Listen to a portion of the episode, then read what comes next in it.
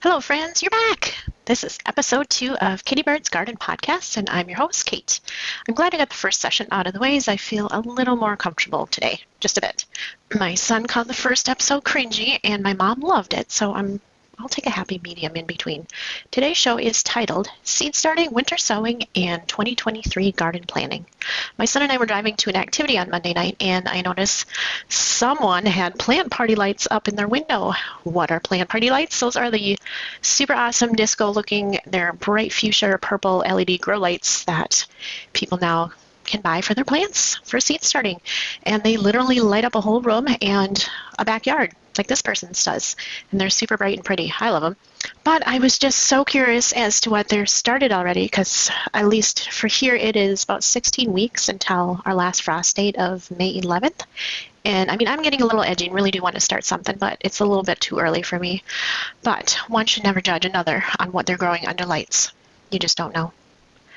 Last year it froze in mid-April, so we can't totally depend on the last frost dates. Um, usually here in the zone 4-ish areas of Minnesota, Mother's Day is usually pretty safe to plant your tender plants and greenhouse flowers you may buy. Not always, obviously. It can freeze after that, so you always should have your towels and old sheets at the ready besides your patio doors, just in case you got to run out at 10 o'clock after seeing the news, learning it's going to freeze. If you're wondering what zones are in frost-free days, what those actually mean, zones are regional and geographical areas that are grouped by the lowest average temperature that they can go down to in the winter. Most plants are labeled for what zone they'll most likely survive.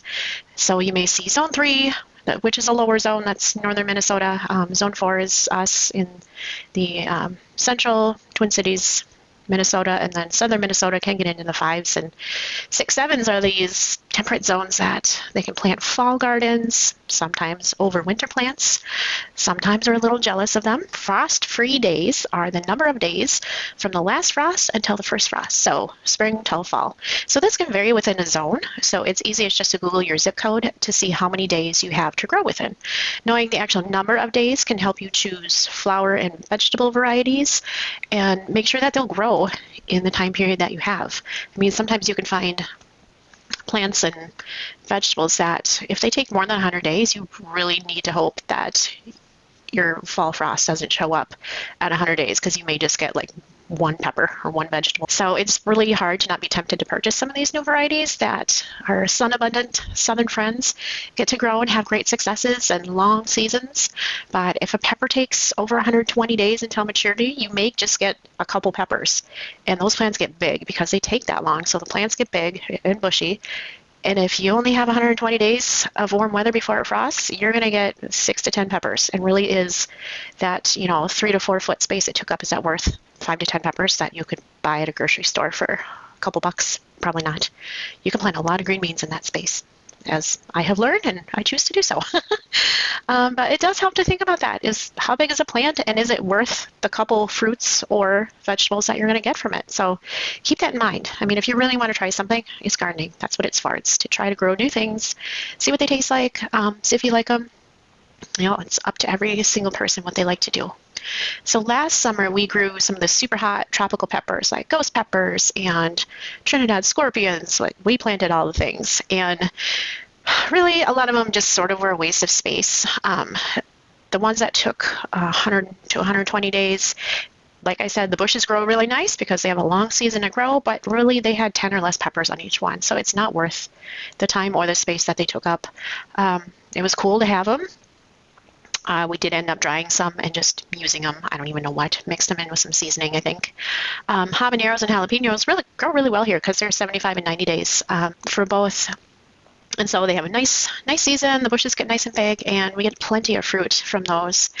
And a little secret is habaneros. They really keep the squirrels away from the sweet peppers. So if you want to get more sweet peppers and want to keep the squirrels out of your garden, plant some habaneros around them. It really works we had those growing up until um, it frosted, like a hard killing frost. They lasted that long, and so if it was warmer for longer, they would have kept kept growing because there was plenty of smaller fruits on there that were still green, so they weren't edible really, but there was plenty. They really liked it.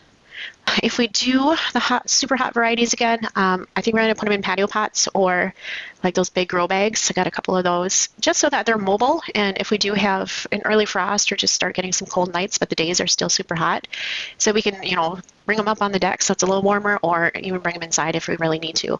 So we're going to try that, see if that works, see if it's worthwhile, maybe we'll get 20 or 30 peppers out of these plants because some of them can grow four to six feet and just be prolific if it's the right space and temperature. So we never know. Gardening is an experiment.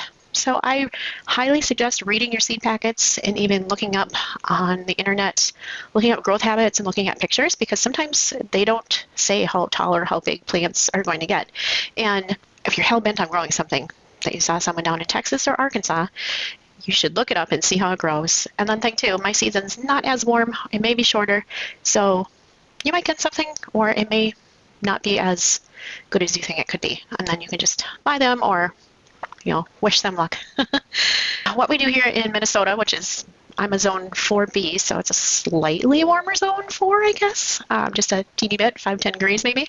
Um, we try to work around our short growing seasons by doing two things. One, starting our seeds inside a couple weeks before the last frost date, and most seed packages do tell you um, when you can start it before the last frost date because unless you're in one of those really warm climates, um, peppers, tomatoes, most things need to start a couple weeks before we can put them outside because even then our ground is not warm enough for the roots to really take hold and and grow.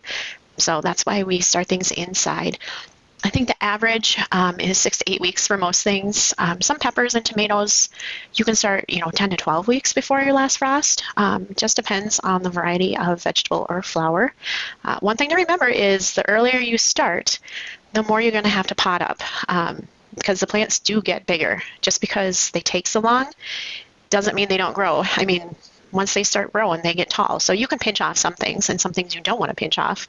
We've had years where you have had to take out shelves in the greenhouse just so our plants still needed to be in there for a couple weeks, but they were reaching up into the next level. You sort of have to count backwards is how many of the biggest pots you have can fit on a tray and then think about do I need to remove one of the shelves in order for the super tall things to fit. So just count backwards from what you can totally fill it up with and then um, divide up what you want to grow by that. I actually had to buy a second greenhouse because most of the plants that I did start ahead probably a little too early got really big, and I think we had a cool spring too, so I just had to keep them in longer than normal. So I did have to take out shelves and some things ended up living on the floor. And so just be prepared to do that i mean these inside metal and plastic essentially it's a tent over the little metal setup. Those are they're anywhere from 40 to 60 dollars. They're not very big. They're they can be anywhere from three feet wide to maybe almost six feet tall. So they just sort of fit in front of a window, or you can shove them in a corner and you just buy yourself some grow lights and you have a nice little setup. And unless you have vast windows in a southern exposure area, you need to have grow lights and probably a greenhouse in order to ensure that the plant babies get enough light and moisture each day to grow because plants do require um, you know, 8 to 12 hours of light to really get going, produce leaves, and just grow their best sprout life. uh, providing enough light will keep them from getting leggy. You know, it's it's when your little tiny sprouts get super tall, and then they only have two leaves, and then a lot of times they just sort of shrivel up in the middle and die. So that's called damping off. Some people say because it's too wet, but some people say it's because it's they're leggy. So I don't know what it is, but you can look that up. Short, stout plants are preferred when they're small and starting, so they get a solid stem and good leaf structure. Another helpful thing are seed mats. So they give you a jump start on sprouting seeds. Some seeds, like pepper seeds, need heat. They need it to be really warm in the dirt and they need it to be moist. So seed mats can keep things at a good 10 degrees warmer than the ambient temperature. So if your house is around 70 degrees, the heat mats will keep uh, the dirt around 80 degrees, which is you know, perfect for starting peppers and tomatoes and anything that loves the heat. You gotta remember that a lot of these plants are tropical plants that have been hybridized to live in our colder areas for very short seasons. having those mats, they can get days off of the days to germination number listed on your seed packets. A lot of time that's anywhere from 7 to 14 days that the packets say, but if you put things on a heat mat, it can just be 5 to 7 days. Some things will sprout, so it does save you some time if you need to. Let's see. Also, I'll link my grow lights and my indoor greenhouses and seed mats that I've used before. I'll put those links in the show notes of this episode. The second thing that we northern growers can do is winter sow. You've probably seen the hashtag or, you know, reels or you know mentions of this on the local news or on Instagram any of the things any of the things people are doing this probably starting now in some early in some areas I think it's a little early for here I mean Minnesota's frozen right now it doesn't doesn't really matter it's there's not a lot of sun um, we keep getting more snow uh, which you do want snow for this process but I think people could wait a little while in order to find a, a decent spot that's not going to get more snow to cover everything because you don't want to lose it. Um, so, what is this magical thing I speak of? So, it's actually a pretty cool process. You save milk jugs or water bottles or larger juice jugs. Um, you wash them, of course, drill a couple holes in the bottom, and then you cut them in half. But you leave, it works out nicely if you leave uh, anywhere from two to three inches not cut by the handle side. So, you can sort of open it on a hinge, if that makes sense when it is generally the coldest part of the late winter, um, you know, February, early March, uh, you actually put dirt in the bottom, you know, two or three inches. You plant seeds. You get the soil a little bit wet, not too wet. You don't really need it that much. And then you close the lids, lids meaning the top half of the jug, and you tape it shut with duct tape. And you're essentially you're creating a mini greenhouse because the sun will heat it up inside. You set these in snow, and so those will soak up the dampness from the snow and keep the soil just wet enough while it's still frozen outside. Um, and as the season, as the weather warms up, the snow and rain will water the dirt.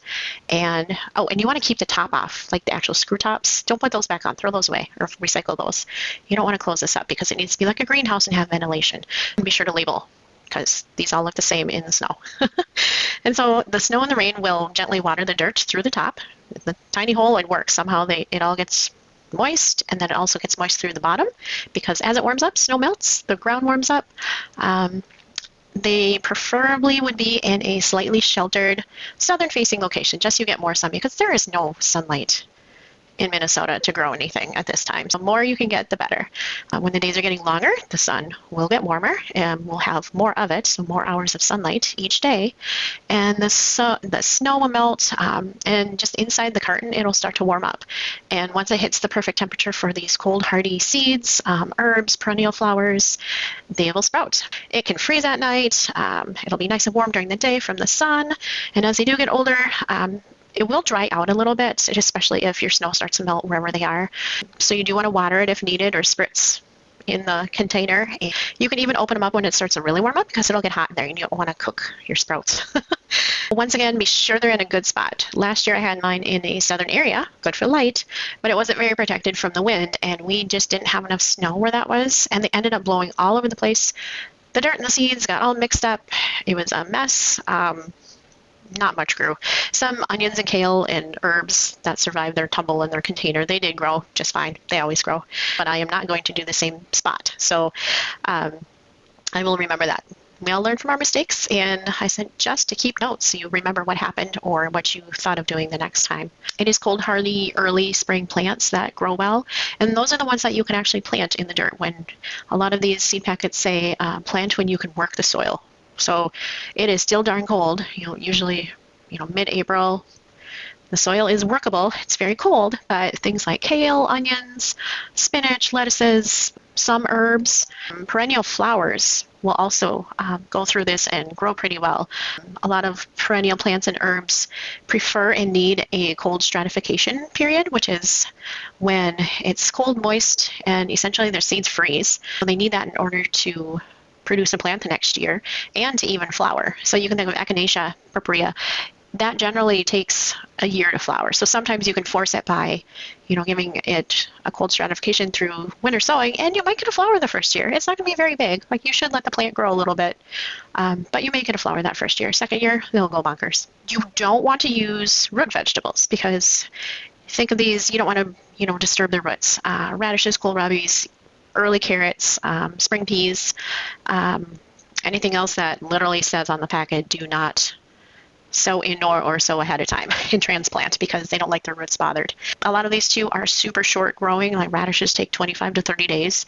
I think you can just wait till it's radish season, April. You know, when the ground is workable, you can plant them and they'll grow just the same. Let's see, what have I got next? Oh, a good tip is if you have a hard time collecting enough milk or juice jugs because maybe you're single or you just don't drink milk or juice, um, ask your neighbors or coworkers or friends. Just ask anybody, do you have any spare milk jugs or juice containers that they could share with you? Uh, most people will be like, sure. I just usually throw them in my recycle bin. So it's not a hassle for most people, just probably remembering. So if you know when it's recycled in your neighborhood, you could just ask the day before any of your neighbors say, hey, do you have any milk jugs for me? Can I have it? Thank you. it always works nicely to offer some of the final veggie spoils or plants or flowers once they're ready to harvest and you can say hey i used your milk jug to grow this kale. So thank you. They'll appreciate that. Speaking of harvest let's talk about what new seeds. I've already ordered and received. I ordered before christmas. I was ahead of the game here. And i'm also going to give my opinion and just some tips on each company and a little review of seed packet design. So these are important tools. The seed packets, they have pictures, they tell you what to do, they have important technical information. I think a review is due on these important tools in gardening, and I definitely have my favorite. The first company is Baker Seed, Baker Creek Seed. Their website is Rare Seeds Com, I believe. They have a couple different names they use. Um, they're from Missouri. The pros of their packets are that they have bright photographs, detailed descriptions, um, and company wide, they have a really large variety of international varieties. So if you are looking for more Asian salad, greens, um, different different ethnicity beans, they have a lot of those. A lot of lot of things to choose from. So that's a really cool um, catalog to get. It's brightly colored. Um, the color thing is also a con for them because sometimes the colors are overly edited. Um, so like Photoshop is used a lot on some of their seed packets. And then you may buy some of these beautiful looking flowers and they are not the color shown or listed at all. Um, one example is some of the nasturtiums. They come looking the package looks beautiful coral and pinky corals and fuchsias, and they're just bright red. So I don't know if it's a variety issue or, you know, over editing of the packets. I don't know. I can't tell you. But that's one thing to look out for is uh, the colors may not be exactly the same as what's on the packets. So just keep that in mind. And also, they don't list days to harvest. And I have a lot of different things from them, and I cannot find on most um, the days or maturity number. So that's an important thing to know because, like I just spoke about earlier, in the podcast was how many days do we have to grow. So that is a very important number. I've had to look up every single thing I've bought from there to see the days to harvest. And I usually write it on the back of the seed packet. So use your seed packets. I don't know many people that use up a whole packet each year, so I write notes, I write down the missing information, and so I suggest doing that. It's very helpful. This year, my newest things from Baker Creek are a pink Senorita zinnia, and that's one of those shaggy cactus varieties. So it's just the, the shaggy petals. Um, the pink looks like a pinky coral, which I always love. So I'm hoping they turn out that way. And then I also got with some of the Queen Lime Orange. Um, I'd rather they be not so orange, but you never know. With these uh, zinnia varieties, they come in all kinds of different crazy colors and shapes, so they're always fun. And there's also a Cosmos Apricotta, which is a it's a lighter fuchsia cosmos, not the usual. At least the cosmos that I always see are just basic pink and sort of lavender color, but these are just pretty pink and they're fluffy. They have the ruffly, the ruffly um, feathers. I was going to say ruffly petals. so that's what I got from Baker Creeks this year. Oh, and I got some different lemon balms too, um, or bee balms, I should say. Bee balms. They had some different bee balm varieties, uh, different colors of purple. I got the spotted bee balm, which is a green and purple variety. It looks like they're the double flowers. And then I also got a lemon bee balm, which is supposed to have a lemon flavor to it. Uh, and that's a nice fuchsia purple color.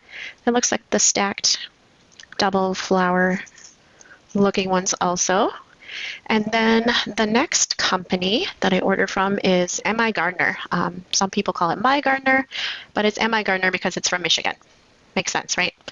And so the pros of their packages are they're bright, uh, they're just close up photos, pretty naturally colored. It looks like the thing that you're going to grow. Um, they have decently descriptive details. They show the zones that this plant will grow in and the plant height, which is like I said before, it's very important. Uh, so they have everything you need on their packet. Um, also, their website is really good. It has a lot of information. The owner actually has a really good YouTube channel. If you just look up M.I. Gardener. So they have all kinds of gardening tips and tricks and talking about different varieties. So it's a fun one. Um, and like I said, not really anything, no cons for their packets that I can really see. And so the next one is Johnny Select Seeds, and they're out of Maine, so way on East Coast. Um, pros, lots of technical information. A large variety of hybrids also available on their site. This company is actually a commercial seed provider also. They mostly sell uh, large quantities for market gardeners, uh, large growers, greenhouse growers. So you got to keep that in mind because their packets do not have pictures. Wah, wah. They are very technical. So talking about seed spreading um, dimension. So it is dealing with machinery for a lot of these, but they do have the basics. They oh, they also don't list a plant height, but if you're a professional buying from them, you probably know how tall your plants are going to be. So these two, I also have to write on them um, if tomatoes are determinate or indeterminate, um, how high things are getting. But they do have days to maturity, so that's included. That's that's always nice to have. Um, so yeah, if you're looking for just different varieties of hybrids. Um, check with them because they do have a lot of different ones and a ton of information on their website too. So they're great to buy from. The next one is Seed Savers Exchange, and they're out of Iowa. So I tend to think they're more local to me since I'm in Minnesota. Um, pros to their packaging is they're natural looking photos of plants. They're pretty basic. Uh, they do have nice detailed description. Sometimes they say um, the project, what is it? I don't know if I forget the word of the history of where the seeds came from. Um, that's always interesting to know. Um, and like I said, they are more local, so not hyper local. They're slightly state regional local. um, they're also a non-product, non-profit dedicated to heirloom seeds, and they also have an exchange trading platform that if you're a member, and I think you just have to register maybe. I'm a member and I've donated some money to them before. You have access to the exchange, the trading platform, where people post what seeds they have for sale or trade, um, and you so you can trade with people locally to your areas. A lot of heirloom seeds. People will save the ones that grow well where they are, so that's always a nice thing to search out. If you're having issues with commercial seeds that don't want to grow where you are, maybe you'll find somebody in your state or even closer to you who's had some good luck with heirloom seeds. And the cons, they don't list plant heights either. And I don't know why that's such a big thing to me. Probably because I'm short, maybe, or I don't have a ton of tomato cages, or I don't like trying to add tomato cages when it's too late. That's probably why. Next is Botanical Interests, and they're out of Colorado. They have beautiful hand sketched plant renderings on their packets, so they're fun to shop, fun to buy, full color, and to me they look pretty natural. It shows what the plant is. Some of them have some floofy stuff with them, but the packets include all the information you could need, plus there is more on the inside. There's suggestions, uh, tips for using the plant, so much information. You don't even need the internet for this company's seed packets. Uh, this website has great blog posts and informa- like more information about using these plants, and they have a great variety. I usually find a new plant um, every year. They have some interesting things. Uh, let's see the cons. The extra information is inside the packet, so you have to rip it open in order to read it, or if you can try to read what's inside. I've tried, I can't read everything. so that's the only con is you got to tear open the packet. And if you haven't used up all the seeds, it's sort of unable to get to. But still, I think they're by far my favorite seed packet just because they're so pretty. Um, and it's a smaller company too. So I like to support the smaller companies. Some new varieties I'm getting of tomatoes from Botanical Interest. So I'm trying to find a good paste tomato. I have tried a bunch of different ones, but I'm really going to try and focus and take notes and compare a couple different varieties. So from botanical interest, I have the Italian Roma Bush Roma, and that is a determinate type and should be ready in 80 days. So I'm going to try and pay attention to the calendar for these to actually see if they're pretty true to that. This next one is also a Bush Roma and it's called Supremo and that's a hybrid. That is a 68 days, so that is a whole week or more earlier than the other Romas. These are determinate, so I'm almost hoping that I will have tomatoes for three or four weeks straight, but a continuous amount, so I can do some decent canning and not have to pick and freeze a bunch in order to have enough to do a canning session. Um, I also grabbed a San Marzano, and this I think is a real At least I say it's a real classic Italian paste tomato. So it says it's heirloom. It's a pole Roma, which means it's indeterminate and it will grow wherever it wants to go. So this one I'm going to try and put on a trellis, maybe up a bean pole, and then onto a fence or something, trying to really support it. Because I've had tomatoes that their tallest pieces can grow 12 to 15 feet if they like their spot and they have some space to climb. So they are climbers if you let them. So I'm hoping that one will um, just be a good fill-in for these other two. And this is also a Roma. So lots of different Romas, just trying to find a good favorite to to cling to. All right, another tomato, again from Botanical Interest. I guess it was on a tomato kick with them. I found a super early one. It's called Glacier. So this one is a 55 day from transplanting. Uh, cherry tomato. So we shall see. This one is from, I think it says Sweden. So, you know, there's a bunch of Swedes and Norwegians in Minnesota. I feel partial to trying fruits and vegetables that grow there. Probably will grow here pretty well early cherry, that's always nice to have um, to start off an early salad season because it's such a pain when your lettuce is dying when your tomatoes are finally ready. I didn't say what I got from M.I. Gardener. I had a bunch of herbs from them, perennial native species. I got anise, St. John's wort, I got a lemon mint marshmallow, and a fun one, Spilanthes, the toothache plant. It's one that numbs your mouth. So I don't know. I just wanted to try it because it looks fun. And fenugreek. Got that for some tea.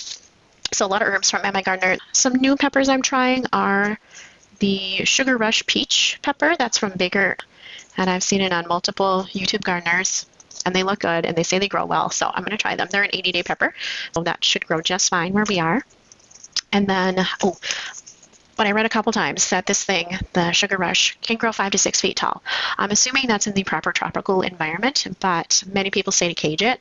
So I'm going to cage this pepper just to make sure it stays standing tall. the next one is the shishito pepper. Also, I learned about it from different YouTube gardeners. People just saute it. It's an Asian pepper, Japanese heirloom it's called. Not called, but considered a good sauteer. We do lots of good um, vegetable sautés and stir fries, so they should be pretty good. And this one is, I think, a 60 to 80 day. Oh, this one's 80 days. So yeah, so these should be ready at the same time.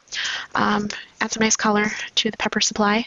So I'm excited to try those. We're also doing our normal jalapenos, habaneros, um, and the the orange bell peppers I get from Johnny's that grow insanely well for some reason in my in my raised beds. They're a hybrid that was the Glow F1 OG, so no seed saving for these ones. Um, F1 just means the first filial, first something or other. It's just the first generation of this plant, and so it is not an heirloom, so you can't save the seeds because it'll grow one of the parents, not the actual beautiful orange pepper. But the plants grow prolific, and it was nice big peppers, um, so I'm going to do those again. And that's it uh, for new things. I mean, granted, I have plenty of other new things, but things worth mentioning. Usually I try just different varieties of beets because I love a good beet. It's my favorite favorite root vegetable besides carrots. I don't grow carrots. I don't I don't think my raised beds composted enough down. I started them with the hugelkultur method. I love saying that. Hugelkultur? I don't know. and there's a lot of dead wood, chunky wood in there, so I don't know if there'd be a, a soft enough space yet for it to grow longer carrots. I think I'm going to wait another year or two to make sure all that stuff is broken down. Yeah, so that is what I'm going to grow, and hopefully I won't spend any more money on seeds. I have a metal lockbox that I keep my seeds in. I'm not sure what else it would be used for. It's super old. It's you know one of those big metal boxes you find in people's garage sales. Is that's exactly where I found it, and it's perfect for seeds. So that's what I use for my seed storage. Some people use picture cases, like scrapbooking things, but I'm not going to spend all that money on plastic containers. I just found a box at a rummage sale, and it works just fine. I actually need a bigger one, but I can also go through my seeds and get rid of ones that I don't use and or I feel maybe too old.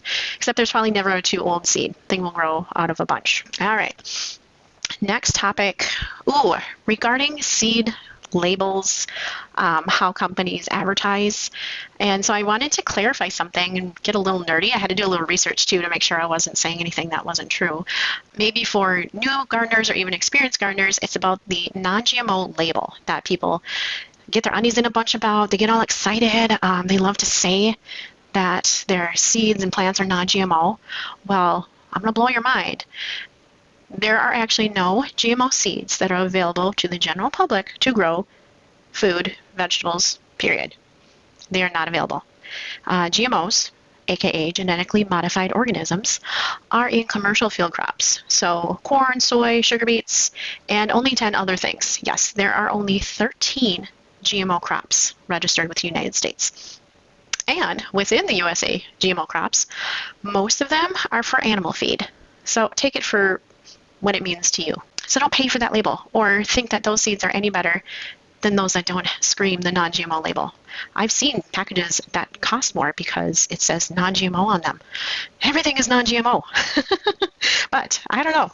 It may have come from um, back in the 90s. Uh, that's when the Safe Seed Pledge started.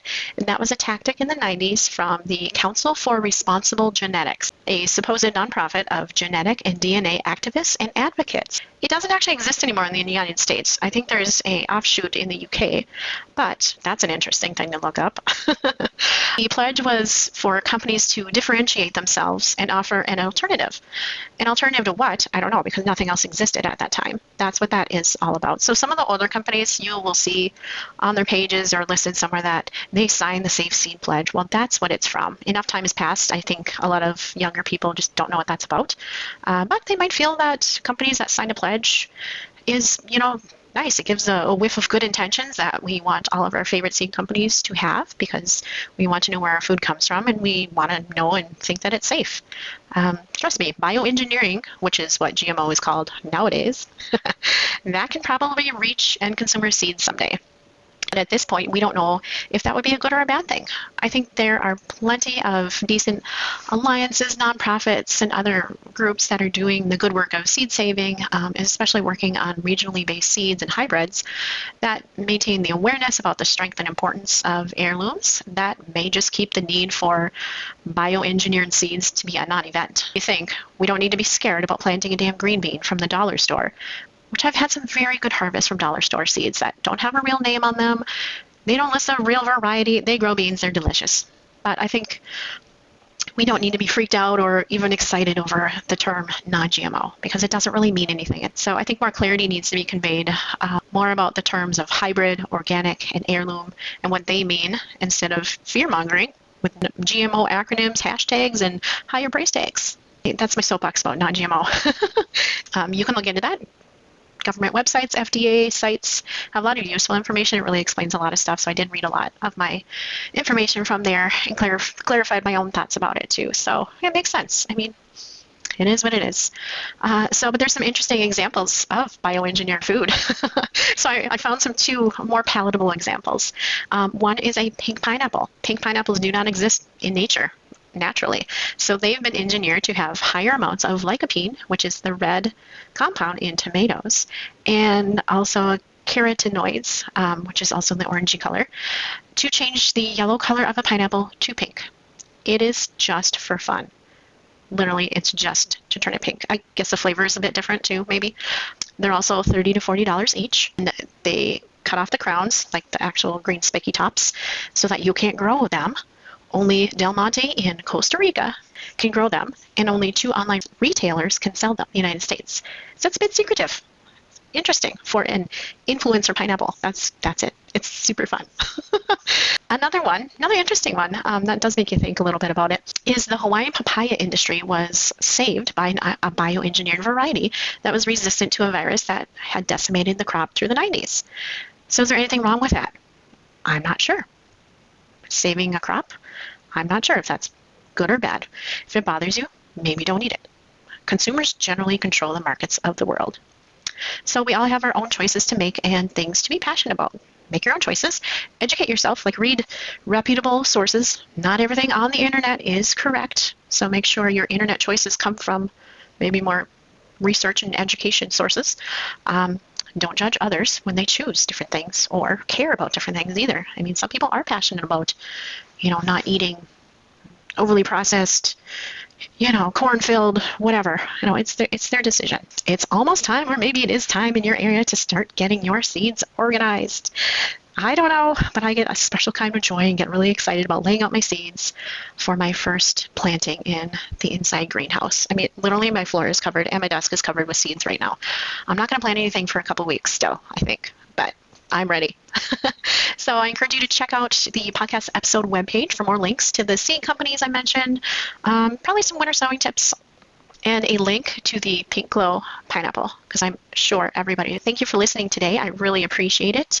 And um, once again, I'll put all the links for my seed starting tools and paraphernalia at the bottom of the show notes. And then you can also check that stuff out on the website. Remember, the world is your garden. You can flourish wherever you're planted.